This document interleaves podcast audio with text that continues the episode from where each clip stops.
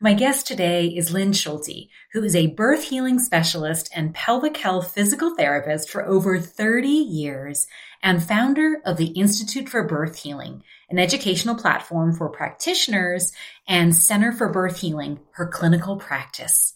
Lynn has been helping moms heal from all of the issues women experience after birth and is now teaching courses to body workers to help them do the same. She offers a certification process to help birth professionals become birth healing specialists. For a long time, I have been aspiring to have Lynn on the podcast, and our conversation actually got a little bit personal. I really wanted to learn about Lynn's journey in finding her out of the box approach to pelvic health. So I asked her, what were some signs and signals that helped encourage her to listen and develop a different approach? I also wanted to know things that surprised her along her journey, as well as some hardships that she had to overcome. And of course, with all of the people that Lynn helps heal from their birth experiences, I asked Lynn what her own birth experiences were like. Now, Lynn has two sons, and I was dying to know how she talks with them about intuition. So, buckle up. This was such a fun conversation. Let's get into it now. New and seasoned OTs are finding their calling in pelvic health. After all, what's more ADL than sex, peeing, and poop? But here's the question What does it take to become a successful, fulfilled, and thriving OT in pelvic health? How do you go from beginner to seasoned and everything in between?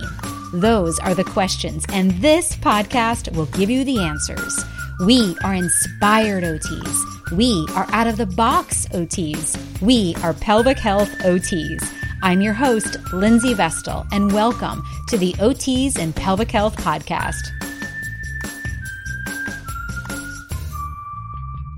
Lynn, I am delighted, absolutely delighted to welcome you to the OTs for Pelvic Health podcast. Thank you for being here. Oh, Lindsey, thank you so much. I love, love, love any opportunity to chat, especially with OTs, because like you guys said, I am one, right? I'm an honorary one. for those who did not was not were not able to come to the OTs for Pelvic Health Summit just this past August 2023, it was unanimous. We had 100 attendees, and I think everyone in that room officially officially declared Lynn an OT. So it is it is legit. it was i was saying it i was as in my introduction to my talk i'm like i feel like i resonate with you guys more that I my this work, this body of work that I've been putting out into the world has been so more well received in the OT world than it has been in the PT world. And so that's why I was like, I resonate with you guys. I love you guys. I just oh, it's such a breath of fresh air to be in a room with just all OTs. So I love it. Well, I have to say that's that is sort of the theme of our chat today. You know, when I thought, goodness, I have an hour to spend with Lynn, what should we talk about? And what kept coming to me as I was reflecting on our time together was something that I experienced back when I took a course with you in Brooklyn. And I think it was 2018, if I'm not mistaken. And for me, it was a sense of finding home with manual work. Mm. I often talk about feeling like uh, an OT and PT's clothing. And Lynn, I did not feel that way. And that was the first time when I really thought there, there is a possibility here. There is a, a novel and refreshing approach that will enable me to, to help my clients in a way that felt authentic for the lens that I felt so in touch with, which was the OT perspective. So that is really what I want to talk about with you today is kind of like how you discovered that. But I want to ask you, Lindsey, what was it? What was it about that course that gave you that? I did not feel like an imposter. The work that the words, the work, your presence, even the pelvic bowl exercise that we started off with, I immediately felt like I had come home. I knew I was being stretched out of my comfort zone, but that's why we go to courses. But there's a difference between being stretched outside your comfort zone and feeling like there's a home beacon there while you're being stretched. And your work really resonated with me that I could do this in a way that allowed me to use my intuition and things that I couldn't cognitively discuss in some of the other courses that I've been to. Uh-huh. Um, and I immediately felt like this was that missing spice that I needed to fully help my clients in New York City. Awesome. Awesome. That's so cool. I love that. yeah. yeah. So I'm, I'm, I'm, I'm honored that our paths have continued to cross in so many ways. Yeah. And I'd, I'd love to, I'd love to start off just by learning a little bit about your journey to mm-hmm. finding what I call your out of box approach to pelvic health. And Lynn, if you could try to mm-hmm. put yourself back in into the shoes when you first started off as a PT and you know you you were there learning the basics what signs and signals did you get along the way that really encouraged you to listen and to kind of like lean into this different approach? Yeah. Gosh, there's so many. you know, uh, so just so people know, I, um, back in the mid 90s, I took a course from Jerry Hesch on the pelvis and the sacroiliac joint. And that, really transformed my work with low back pain and sacroiliac joint dysfunction and i loved it and it was just it just made so much sense to me and and um, i really embrace it and i think one of the gifts that i have um, that um, I think has really, really spurred me in all these different directions is the ability to go to a course and immediately apply what I learned. You know I, I i heard from other students in the class like oh i can't do this until i really got it you know? And i'm like i never ever have had that concept it's like if i learn something new i'm going to go apply it and start using it and play with it. And until i figure it out and my clients are going to be the guinea pigs and i've never had any qualms about that. And that has allowed me to just immediately implement new concepts new ideas and just and just start playing with it. And i'll never forget and i can still remember to this day the working on a client's head doing craniosacral therapy having uh, in i'm not sure how long i had been doing the cranios like when i took the course but there was a moment in time because i learned from upledger and there was a 10 step protocol and so you do the 10 steps in your sessions but I actually gave myself permission that day, and I can remember it just still today, to do whatever I felt. and instead of like following the box, you know, of doing one, two, three through 10, I just started kind of letting my hands feel what they were feeling and just start doing what was going to happen in my hands and on that head. And I think that was a big, you know, step of just like okay, I understand these concepts. I've been doing it for a while. Now I'm going to do what comes up and comes naturally. So that was kind of another step that just gave me the freedom to kind of listen to the body and play with it. And then I think taking the visceral manipulation courses, and I'll I, I tell this in my classes. Like I remember learning them teaching local listening where you put your hand in the middle of the trunk person laying on their back and you put your hand in the middle and you listen to see where your hand gets pulled in and I remember in class going, Oh, yeah, right. I'm never going to feel that. That's what my head told me. But I set it aside and I put my hand to the body and I started getting pulled in. And those are, you're being pulled into the fascial restrictions. And so I was like, oh my gosh, I can do it. This, I can do this. Wow, so cool. So then, you know, that kind of opened me up to this idea of listening to the body. Where are there restrictions in the body? And, and so I think it's like all these little tidbits that I've picked up from different continuing education courses, even Jerry Hesch's course and him compressing the femur bone and helping, you know, and just kind of, and it was, it wasn't one of his main teaching points, but it was like, you know, at, at, a lab and I was just around and he's like, look, the bones actually have a little bit of bend to them. And, you know, if you can compress in, the bone actually bends a little bit. And that was my like blown away, like, wow, really? And, and him applying that I just took that concept and I just started playing with the body. Well, if it bends on one side, it should bend on the other side.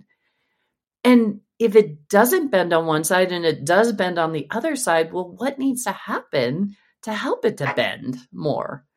And and so it's kind of like all those concepts I just kind of started taking and applying it to the body to every person that was in front of me and just started exploring well if the left side does it the right side should do it in the same way. And if it doesn't what's causing it not to do it that way? And really listening to the body and and you know then um oh then what happened to me is i'm working on the body and my hands are on the body and i had been doing a lot of spiritual exploration and studying with a Hindu guru. Now I grew up Catholic, everybody. so I'm like, I'm a Catholic girl.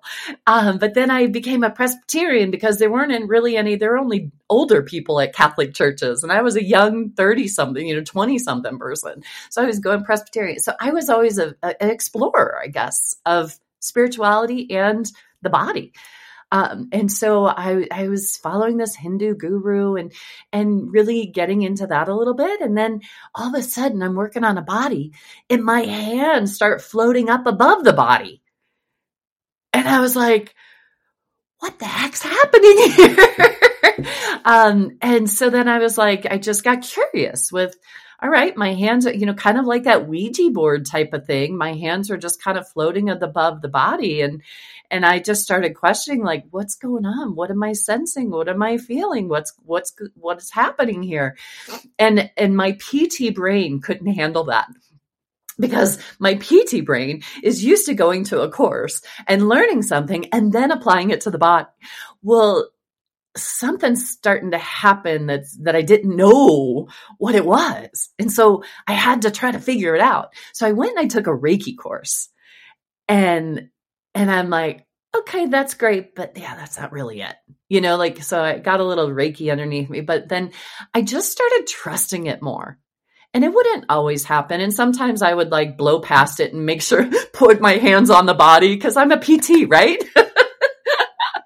and so, um, you know, it's just this evolution that started happening. And then um, I remember when I moved to uh, Boulder and I kind of had to start my practice all over again.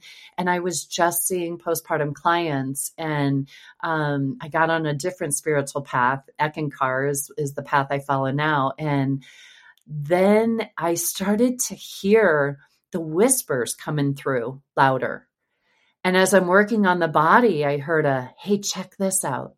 Look at this. And it like it the the whispers, the intuition, that inner wisdom, the the it hits, whatever you want to call it. To me, it's spirit talking to me and helping me. It was guiding me.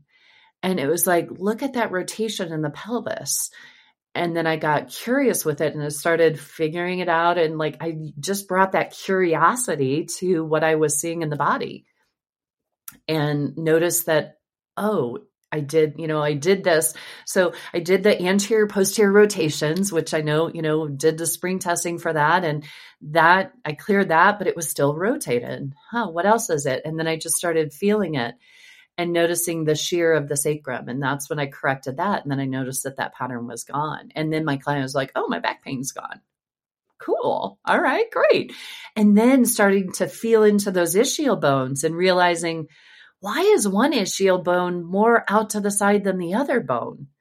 What's that about? You know, and so all these little insights, these intuitive hits kept coming up and I discovered and discovered and and that's I was doing intravaginal work one day on a client and I had just gotten done assessing her pelvic floor muscles and um and the intuitive hit was check out her bladder. And I'm like her bladder? How do I do that? Huh. Okay. So then I, you know, my fingers are pointed down towards the pelvic floor muscles. So I just turned my fingers up and felt that anterior wall. And I'm like, well, here's where the bladder is. And so I'm like, well, okay, this is the urethra. Well, at the end of the urethra is the bladder. And so I started palpating that anterior vaginal wall.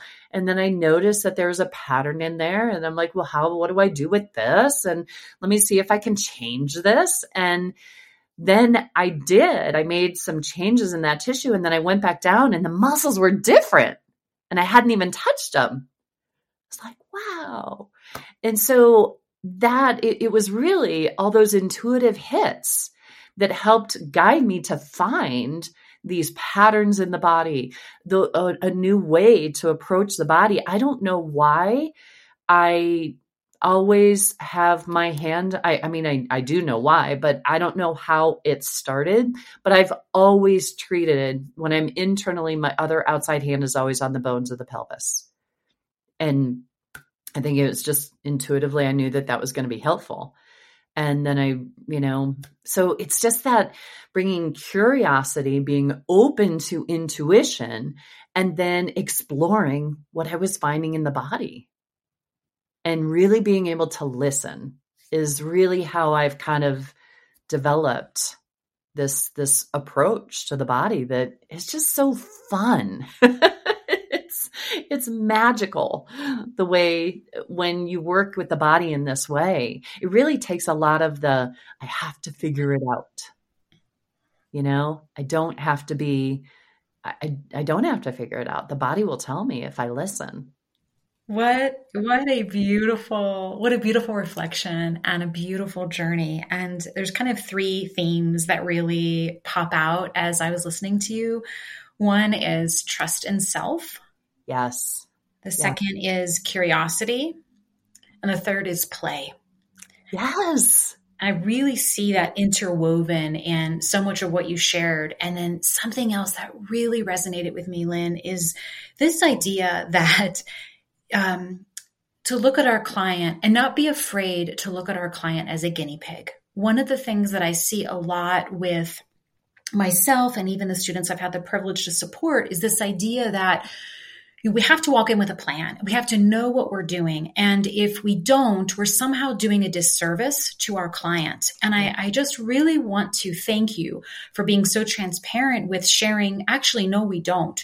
Actually, experimenting with a little bit of this course and this course and this course to find your voice, I think will ultimately serve the client the best because we all have our teachers and our mentors that are with us. And then we step into our own. And that's what a good mentor does. It, they encourage us to find how we can express their wisdom in our current day practice with what who we are. And you really did that. And I loved also this you getting this 10 step protocol going, eh. I that really resonates with me. this is what I teach with my students is like I really want you all to understand the concepts I'm teaching. Like understand the patterns, understand the the mobilizations and the techniques in the way they're taught and have that foundation and then go make it your own. Go do it in the way that the body needs it and the fact that you know um my the two biggest concepts that i teach is we need to always respect the tissues and never force anything to happen and to never create pain. So if we're not creating pain and we're respecting the tissues, we shouldn't be creating problems. Like we shouldn't be injuring our clients. Now, a lot of the techniques taught in traditional PT, and I'm not familiar with OT traditional um, courses, but in the PT world, you know, we're learn we're taught mobilizations in this direction and mobilization here and you know like and how to do it. And over the years, I've I've let all that go. And I will engage the tissue and follow the tissue and let the tissue guide me in where it needs to go. Um, because then I'm not imparting to the body, I'm letting the body guide me. And that I think is another way that we will not create problems in our clients. And so I think sometimes, you know, sometimes, yes, we do need that grade three, grade four mobilization to maybe the glenohumeral joint, you know, to get increased range of motion. Maybe we don't. you know so i think there's different ways that we can approach the body and i have just found over the years that the more i let go of what i learned in pt school now still keeping the foundation of that knowledge and the the um, physiology and the arthrokinematics of the joints and understanding that but listening to the body and letting the body guide me has served me so much better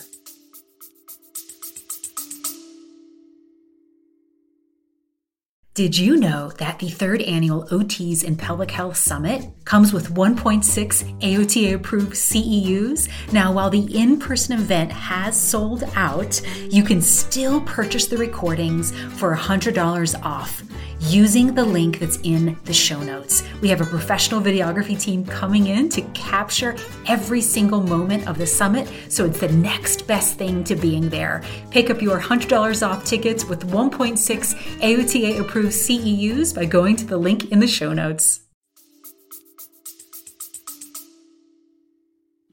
That's that's really beautiful, and I, I, think you got to probably what is going on in the back of a lot of our mind when we do have that self doubt, and that is that concern that we may hurt our clients. So as long as we stay by those principles of respecting and not causing pain, I think there is a lot of room for curiosity and play and trust, and that is when it gets fun. I heard you say that several times, and I think that's why, Lynn, it is so fun for you. And anyone who's taken a course who has you know been around you, we you can sense that immediately, and I've even tr- been treated by you and i felt that in the treatment room you know? So i think that that's that those are beautiful. And i will tell you that you just uh, went through my next two questions. Oh did i?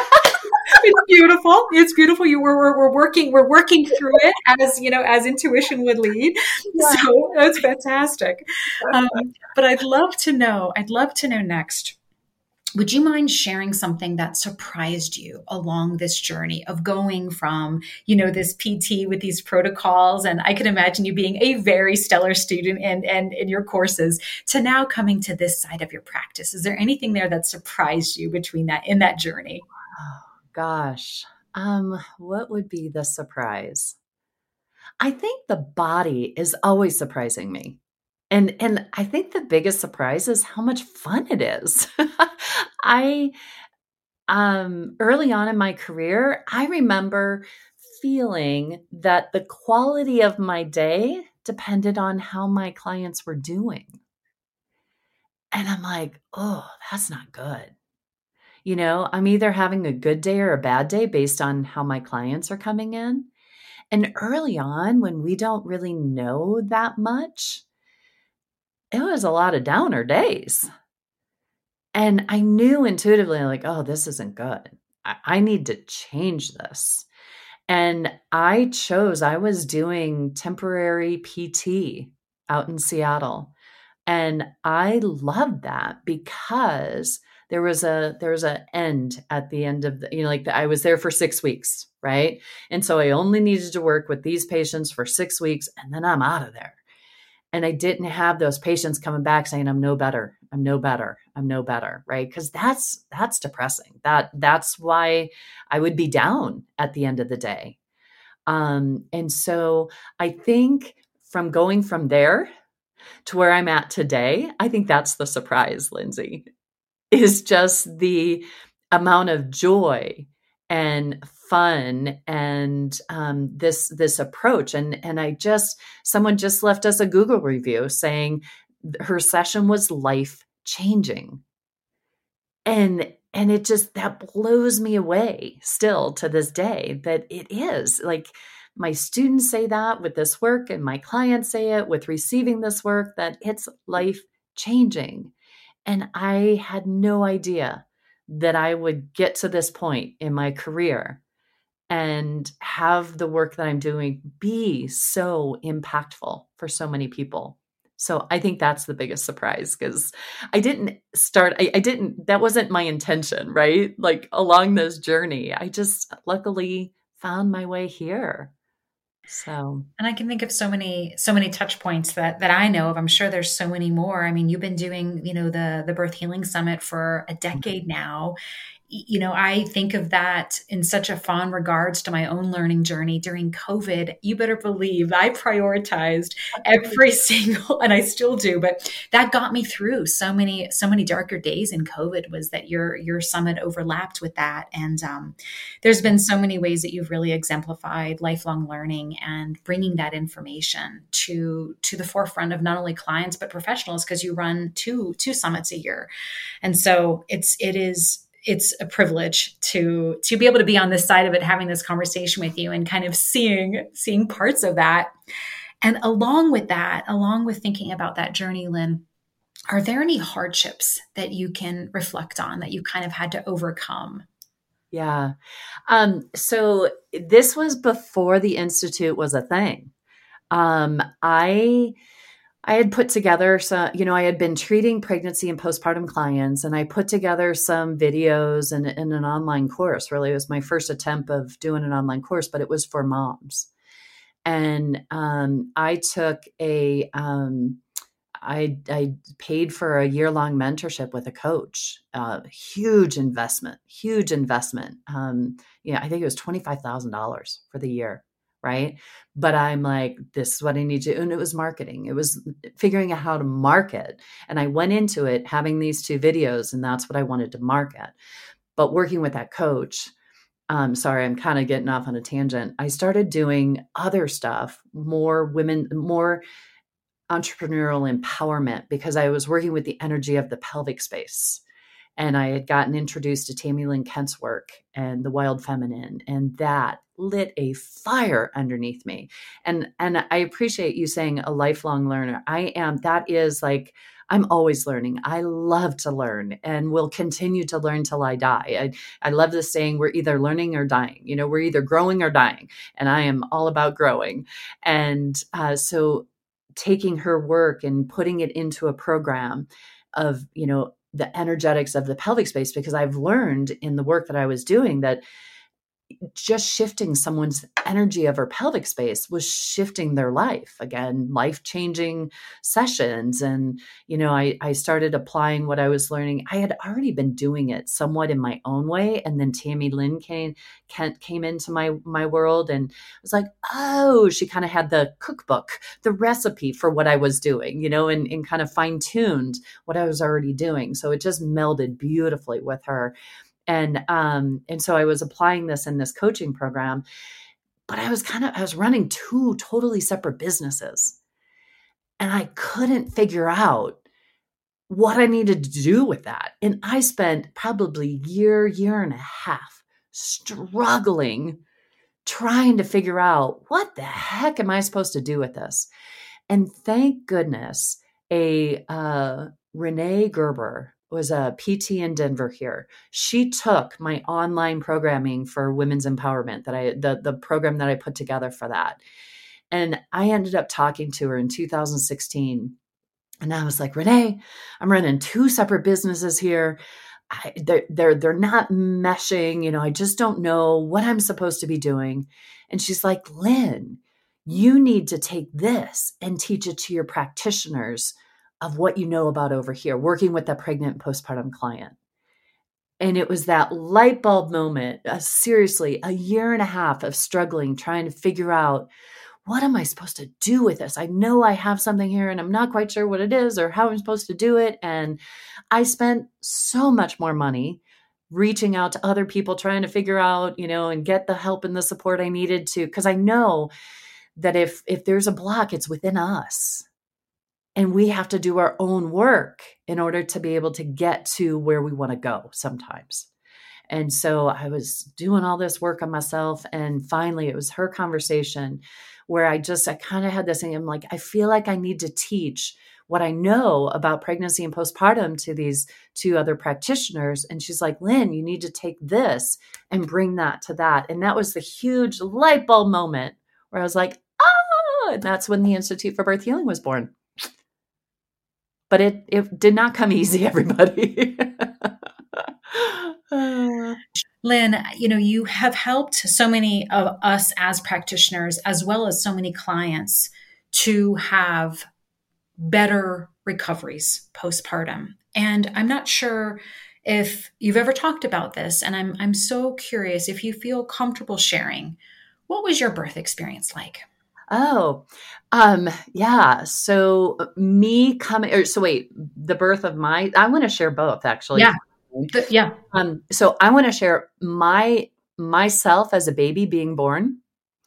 Um, I was born breech. And my dad, so I was born in 68, everybody. Don't calculate how old I am. okay. But my dad was so proud of the fact that he was the first man to be in the delivery room for my brother, who was two years older. And so he said he was there when I was born. But, and all I heard was he was born breech, uh, that I was born breech. I never asked how I was born. And, um, and so, um, I was at one of Tami Lynn Kent's workshops and we were talking about the energy of our birth and how it impacts how we show up in the world and um and I, I said, Tami, I know I was born breech. And she's like, work with a midwife. And I'm like, okay. So I get on the table with this midwife. And my body, because we need to remember our bodies don't know time and space. So the cells of our body remember every single thing that we have experienced in this body from conception to today. And so I'm laying on the table and I'm like just thinking about my birth. And my left leg draws up, my knee draws up to my chest, and my right leg just as straight as an arrow out. And I'm like, oh, I wonder if I was born feet first. And I was born with the right leg out and the left leg tucked up and in. And if you think about that energetically, the right leg is about putting ourselves out into the world, and the left leg is about receiving and being in the world and allowing in. And so I, it's kind of this push pull. And at that moment in time, we I reprocessed and then I could feel my entire body tightened from my belly all the way up through my chest and I could feel the compression of the cervix on my body as I was coming out, right?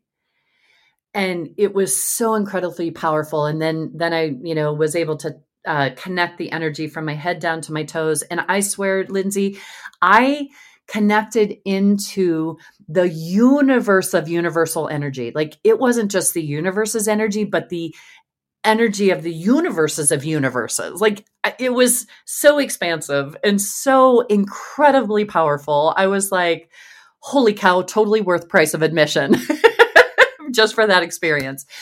But the important the the the interesting piece with that is that the right leg trying to put yourself out into the world, but the left leg holding me back. I could think of um, one one instance of me. That's how I was showing up in the world. I wrote an article for Midwifery Today back in 2017 about what I was finding in the bones of the pelvis. I didn't put any contact information in that article. I just had my name. You know, no business name, no nothing, right? And so it's like there I am. I'm trying to get the word out, but I'm not making it easy for everybody. I'm holding myself back. And so it's so interesting how the energy of our birth shows up and how we're showing up in the world as well. Um, so another example of that, not for myself, but like a C-section, someone who was born via C-section, they always get themselves stuck and then look for someone to rescue them and so there's this this this rescue like i'm i'm gonna only do so much and then i give up and i wait for someone to to save me. And so when we can shift that energy of our birth we can stop those patterns from happening. So um so that that is my experience of being born in the world. Now myself having my two boys i have two boys now my births were actually pretty good. Um they were only seven and eight hours long um, I did not have. Um, I I did get a light narcotic with my first son, which I did not want. But you know, like when you're in that birth space, uh, one thing that I did not do that I would totally do differently, I would have had a doula there. I had my partner and a friend who was a PT, but she had no experience with birth. And so it was kind of left to my my own. And, you know, my girlfriend's um her uh voice was in my head lynn there's no medal for childbirth. Take the drugs. Was her advice to me. And i remember getting to six centimeters with the first one and and i'm like oh my god this is intense and i know i still have to get to 10 and then push the baby out and you know and so i i gave in and i got a light narcotic where that's what they offered me. But i have to say i was more afraid of getting an epidural and getting an epidural headache than um then yeah so i like did not want an epidural.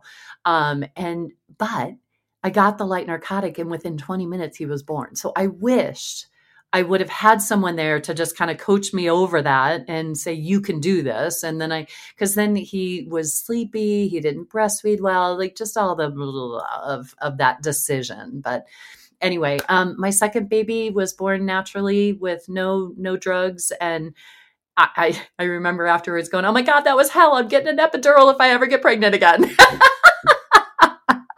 um, he, he was a little bit longer, but he came out with his arm up by his head. So that's, but yeah, both of my births were really good. And you know, I think a lot of that, I'm, I'm people are good. I know how to poop.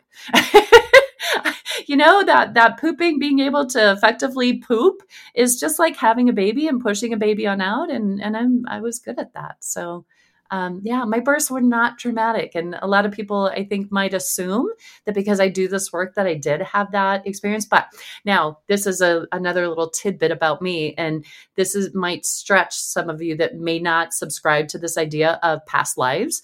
But I do subscribe to past lives, and I believe I was OBGYNs in past lives. I remember after having my first baby going, I need to be in this field. I need to do something with birth. I want to do something, you know, like, and I was even thinking, do I become a midwife? Do I become an OBGYN? You know, like after my first baby was born, it lit something in me. Like, I need to do something with birth. And I truly believe that that was from that influence, maybe of a past life or something of being in in birth, you know. Um, and little did I know, like I didn't, I did not start this until um, eight year. Let's see, yeah, so eighteen years later, I started doing birth work. You know, really working with the pregnancy and postpartum population. So it was in 2008. I had my son in 2000. So um or no wait eight years. Eight years later is when i really started doing the the birth work stuff. So yeah. That is phenomenal. Thank you so much for sharing all of that. And i i love the story too about your own experience um uncovering the the birch uh, excuse me the breech story. Um, yeah. i did confirm with my mom after that class i go mom was i born feet first? And she's like yes. And i go was my right leg came out first first? And she's like i don't know but I go, I know it did because that's what my body went into. So yeah. That's incredible. That's incredible. Yeah. I Lynn, I have another I have another personal question for you, which is, you know, you mentioned you have two sons. How uh-huh. do you talk about your son? I, I, know they're older now, right? But yes. When, when I'll ask you this question and you can tap into whatever sort of part of the journey of parenthood, you know, really speaks to you. But how do you talk with your sons about intuition and kind of encouraging them to understand that a little bit more? Yeah. Well, it, it, was funny because you know I am so much into the energy, and and it was funny uh, when my boys were younger, growing up, they hated that word they you know i'm like you need to shift your energy you know and and and there's like stop it mom we don't like that word and they just like oh my gosh. And so oh my gosh what was the word that i would use? You need to change your attitude i think you know or um is what i started changing i think it was attitude or yeah i used a different word to like okay you just need to to shift and i think it was attitude i'm not remembering the word that came up but they neither of them were really into that at all. Um, but what i what i tried to do as they were growing up really is to help them tune more into themselves. I think our, in our society we're so unembodied. And i i just you know like so how does your body feel after you ate that piece of chocolate cake?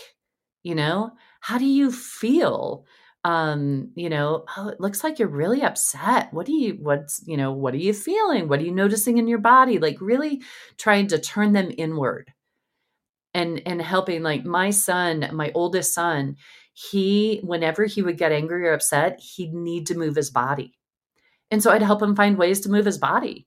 And, you know, even as a, I think he was 13, 14, 15 or something, it's 1130 at night. And he got really angry and he's like, mom, I need to go ride my bike.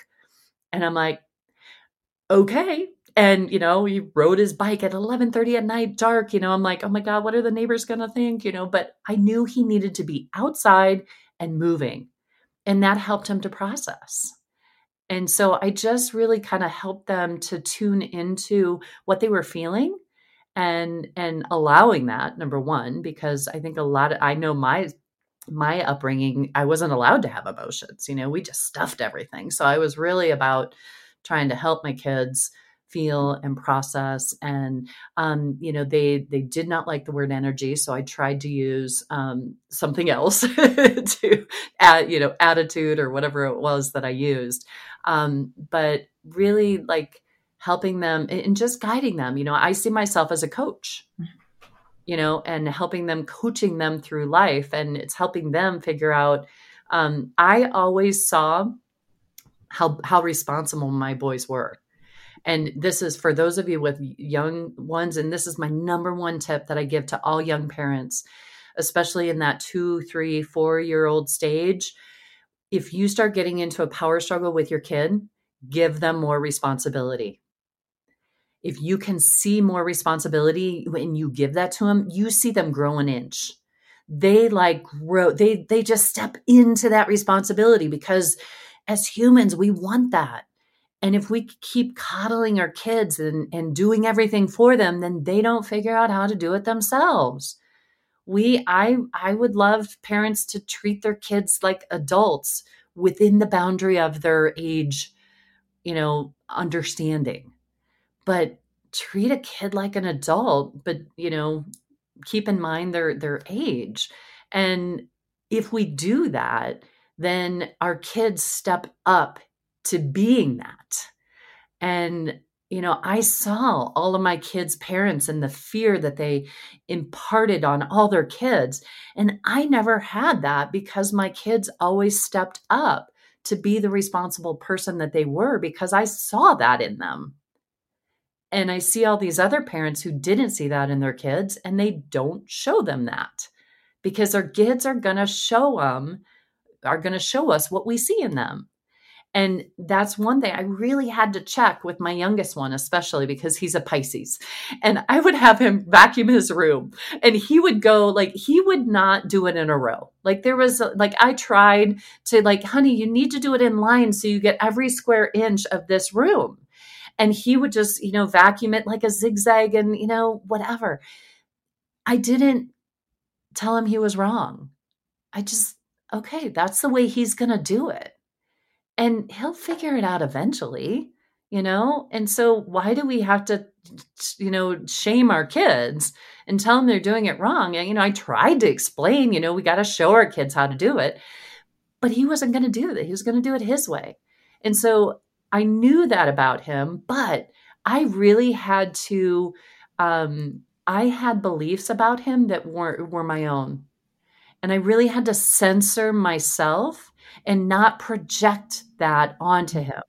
Because every single one that I had of him, like for for instance, um, when he was ready for getting a cell phone, in my mind, he was going to be so irresponsible. He was going to lose it. He, you know, oh, I'm not sure I should get him a really nice phone. Maybe I'll give him a play phone and see if he can take care of it. And then da da.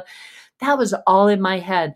I I didn't follow through with that. I got him a nice phone and he knew more where his phone was than I did. like, you know, so I realized the projection that I had of my son in my head that I never verbalized to him. And he never proved me right. Right? Of that that limitation that I saw in him.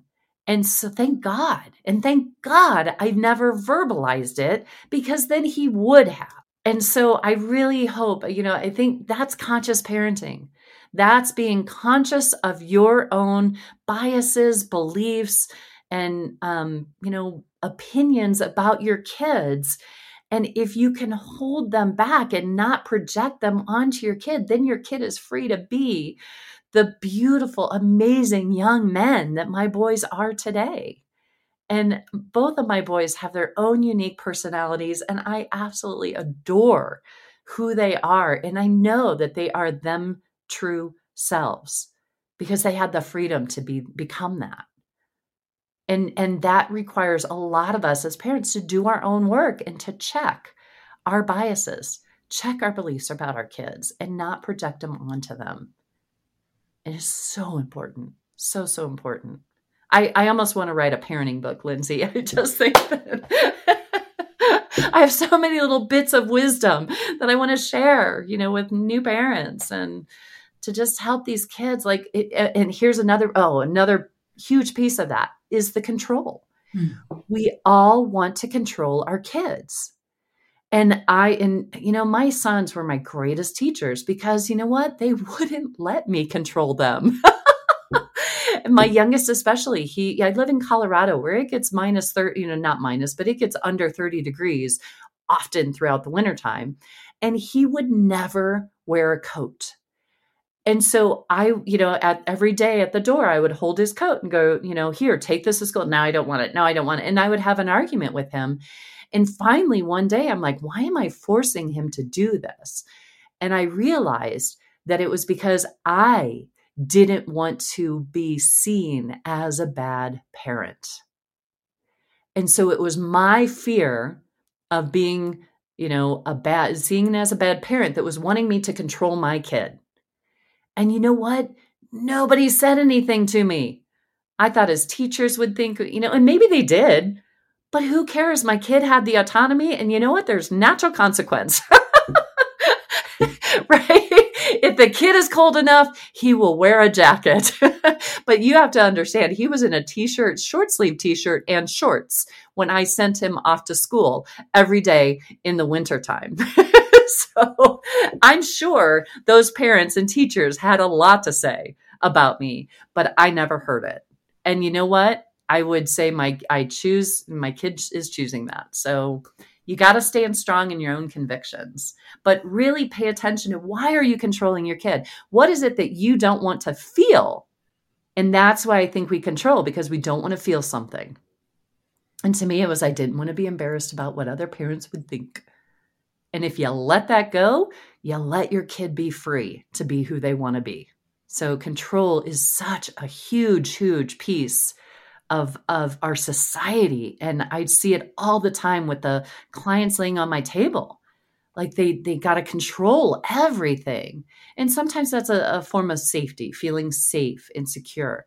But a lot of times i just question my clients. And i was like look the next time you're trying to control someone see what you're trying not to feel and can you explore that more and see is it really worth the the, the battle because nobody likes being controlled especially kids. So sorry. I will sign up for that book when it's coming out. you heard it here, folks. Schulte's parenting book is as we as we do this podcast.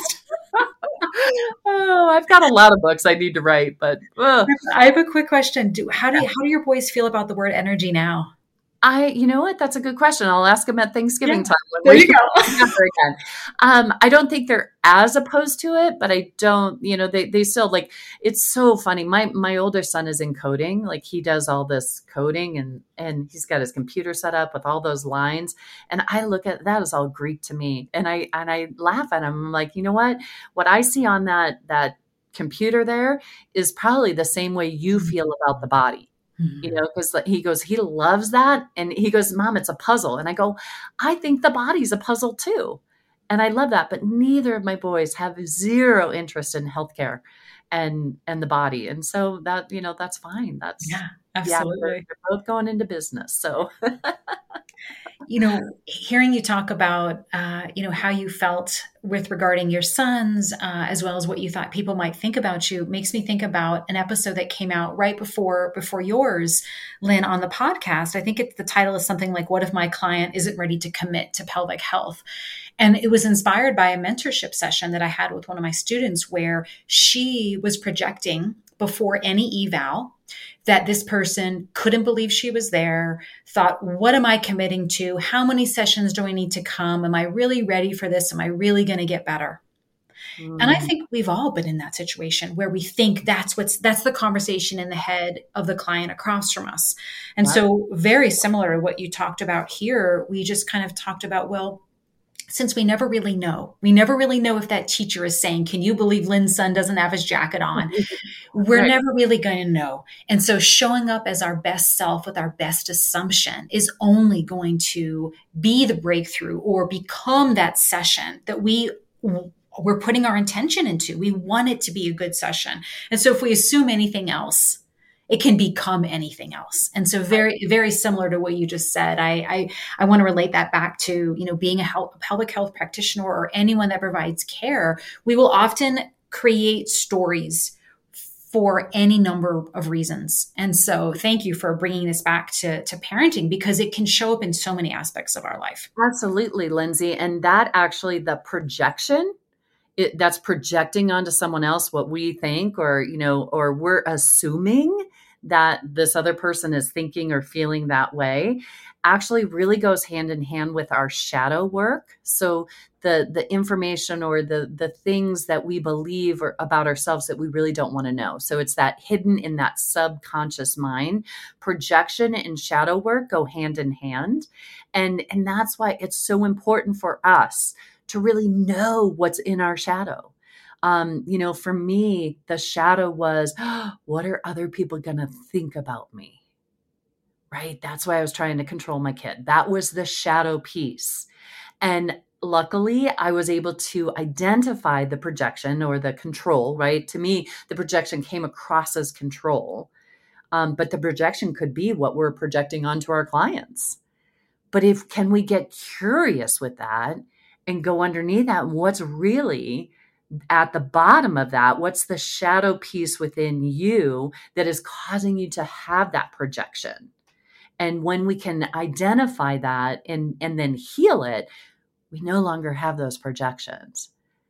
And that is what I love, love working with. And I cover, we go into that in depth in my birth healing intensive program um, it's all about helping clients or helping practitioners to show up more powerfully in their sessions so that we don't that, so that we're aware of those projections or that we can stop projecting and and be more solid and secure in who we are and and um, how we're showing up as that practitioner. Now this intensive it's coming up in 2024 right lynn Yes, yes. The um, the program will start February first.